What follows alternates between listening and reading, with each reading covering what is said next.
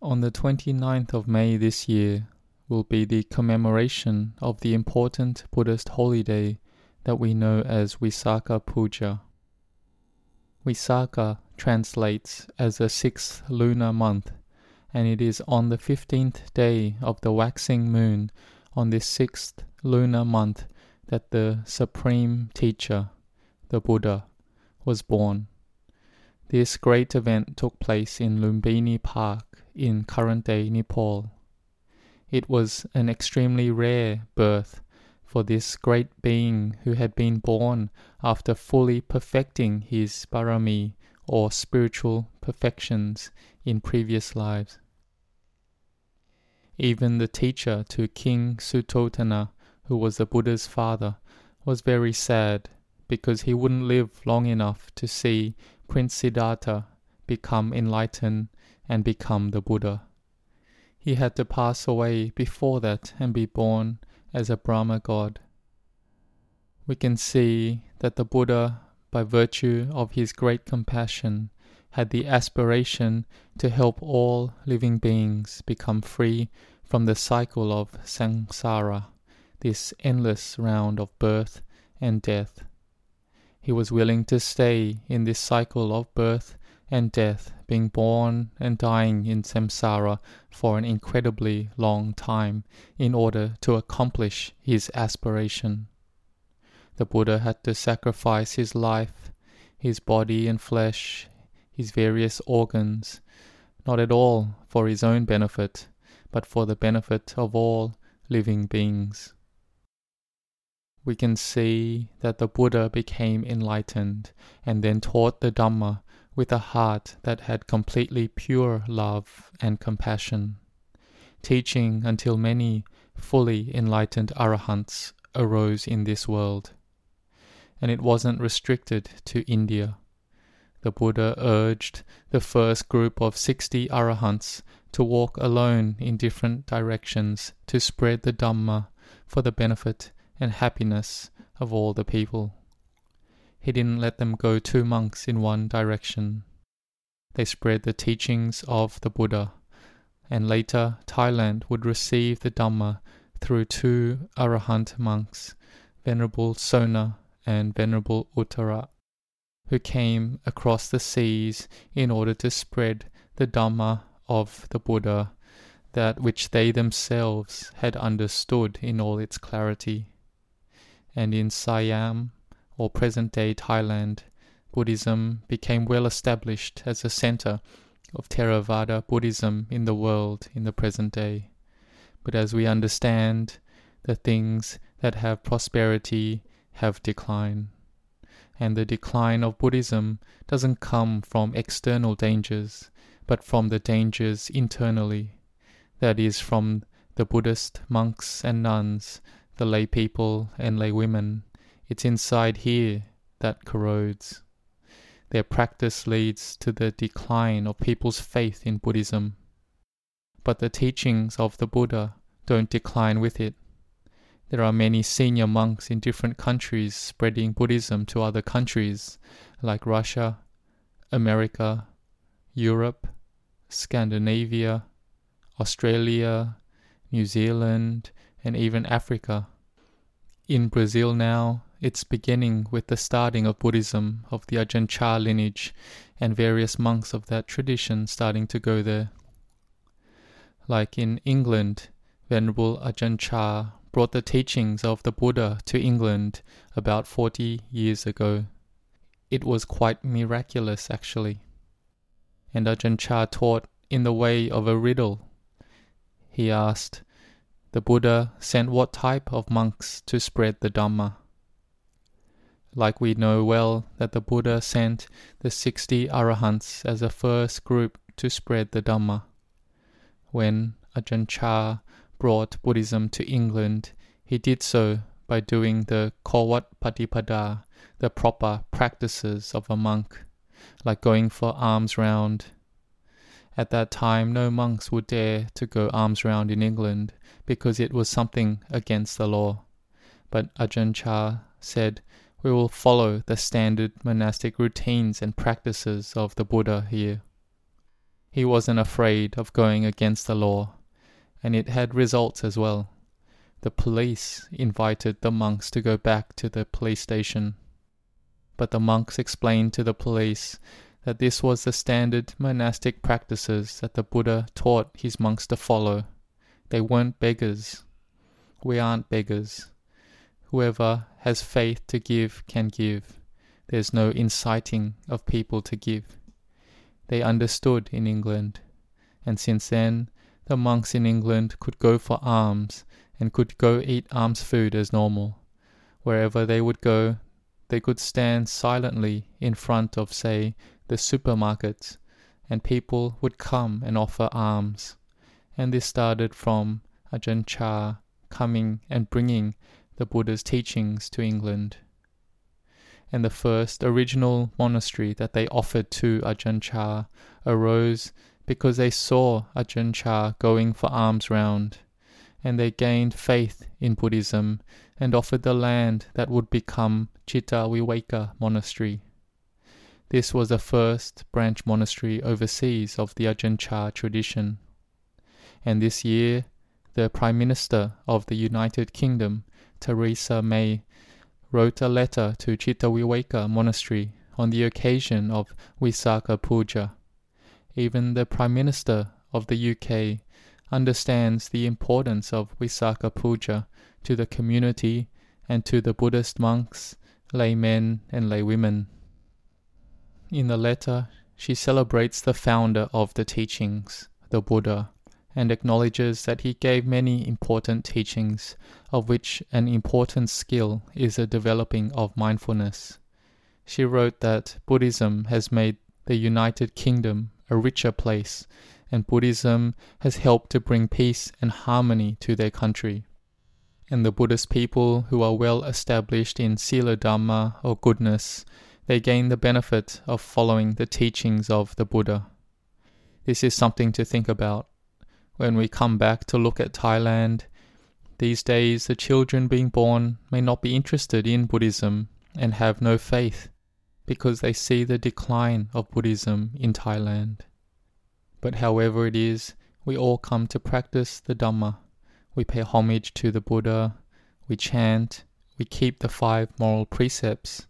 We practice Dhamma whether it's on the weekends or on the ceremony on the important Buddhist holy days we recollect the most important person in our life, in the world, and in the universe, the Buddha. The Buddha had great compassion and great wisdom. He could gain insight and be victorious over the ignorance and delusion in his heart, all through his own efforts. He was an Ayampu, fully self enlightened. Even Upaka, the matted hair ascetic met the Buddha whilst the Buddha was enjoying the bliss of enlightenment. And the ascetic asked the Buddha, Who is your teacher, and whose teaching do you declare? The Buddha answered that he had no teacher and master, and he was an ayampu, rightly self awakened. The ascetic was confused and couldn't understand how you practice if you don't have a teacher. What the Buddha achieved was something no one else could do, only the Buddha. Even the Buddha's first two teachers, Alara Kalama and Uddaka Ramaputta, they couldn't become enlightened, becoming the Buddha or an Arahant, because the wisdom for them to become rightly self awakened requires the building and completion of the highest spiritual perfections and virtues the ten paramita or spiritual perfections that is required to become a Buddha. The Buddha was rightly self awakened and he spread the Dhamma teachings to others. He also knew how to teach. He was Buddho, the knowing, the awakened, the joyous one, and he was Satta Dewa Manusanang, which means he was able to teach all beings, the humans and the Devas the Buddha knew how to teach them and at the time that was appropriate. One example was when some of the noble disciples who had great rapture arise, like Venerable Bahiya, who met the Buddha and gained great faith and much rapture arose, but the Buddha would not teach yet, because at that time he wouldn't be able to attain to becoming an arahant. The Buddha waited for his rapture to fade and lower, and then the Buddha taught the Dhamma, and Venerable Bahiya was able to become an arahant. So the Dhamma practitioner who has great rapture won't be able to see and know the Dhamma at that time. The Noble Eightfold Path factors, summarized as Sila, Samadhi, and Panya, or morality, concentration, and wisdom, aren't able to gather together. This is the virtue and spiritual perfection of the Buddha that we praise when we chant Satta Dewa Manusanang. The Buddha could even teach the Devas to attain to Sotapanna or stream entry, like the Buddha teaching his mother the Abhidhamma. Because Devas have divine bodies, and so the Buddha didn't teach about the physical body. If for humans, the Buddha may teach about the suffering of the body, having hunger and thirst is suffering, or sitting, walking, standing, or laying down for long periods is suffering. The body changes, and getting sick is suffering. We can see this clearly. It's a noble truth of suffering. But the Devas the Buddha taught the higher Dhammas, and many could attain to becoming noble beings. Even when the Buddha gave the first sermon, the Dhammacakkappavattana Sutta, which teaches not to attach to the extremes of sensual pleasure and austerities, as this is a cause for suffering to arise. The Devas that attained to Sotapanna were many more than humans. This is the virtue of the Buddha that we praise every day with the chant Satta Dewa Manusanang. After the Buddha attained enlightenment, if he wanted to stay in the bliss of enlightenment, he could have. But with his great loving kindness and great compassion, even if he had to walk far distances, or even if he was sick and when he was about to pass away, he still walked to teach like teaching the goldsmith so he could attain to Sotapanna. We can see the Buddha's great compassion as well through the Buddha's daily routine, where in the morning he would examine with his divine eye to see who he could teach that day and later proceed to teach them. Even a seven year old child who had contemplated death often, the Buddha went to go teach and this child was able to attain to Sotapanna because she could understand the truth that life is uncertain and death is certain. She understood it clearly until the mind gathered together and knew and saw clearly that all things that arise, they come, stay, and pass away as normal. This knowing of this normal condition is called seeing the Dhamma. Seeing the Dhamma is like seeing the Buddha, because the Buddha is in the Dhamma. The flesh and body of the Buddha, which had the characteristics of a great being and who lived till eighty years, has parinibbana already. But the Dhamma is still here. Whoever sees the Dhamma sees the Buddha. So for those that are the Dhamma, the Buddha is still here. The Buddha has passed away into parinibbana 2561 years ago, but the Dhamma is still here. And this Dhamma will make us see and know the Dhamma and see the Buddha. And this still exists in this present day. If we sincerely practice this Dhamma and maintain the practice, the proper practices of a monk or of a lay person, and we do this with a mind imbued with loving kindness, that helps one another, one's community, and one's country, then we all can live in happiness. Like the letter from the Prime Minister of the United Kingdom sent to the abbot and followers of Citta Viveka Monastery, that they're fortunate to have Buddhism in their country that has helped to make the United Kingdom become richer.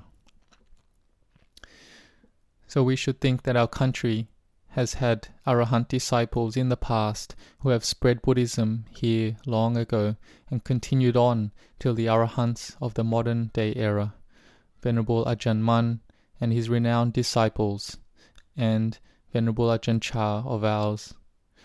The Dhamma that they practiced is still here, so we should learn it, search for it, and follow it every day, like practicing sitting meditation and training the mind. Make the mind have strength and have peace and stillness arise. Because a mind that has stillness and peace will lead to wisdom. May you all be determined in this. We are all Buddhists, so may we all aspire to be the true Buddhists that arises in one's own heart. So this coming week, may we recollect the Buddha and practice according to the meditation object that we have confidence in. It can be Buddho, Dhammo, or Sangho. These days, just using the meditation word Buddho slowly may not be enough to go against the development of technology in the world. So try to use Buddho quickly. Buddho, Buddho, Buddho. Don't let the mind have a gap for the mind to think of other things. Then the mind will have peace and stillness arise, and will have wisdom to contemplate and overcome the feelings of the mind. This will allow emptiness to arise and the inner Buddha to arise in one's own heart. See all things as emptiness, that is, seeing the inner Buddha. May you all be determined in the practice, and may you all grow in Dhamma.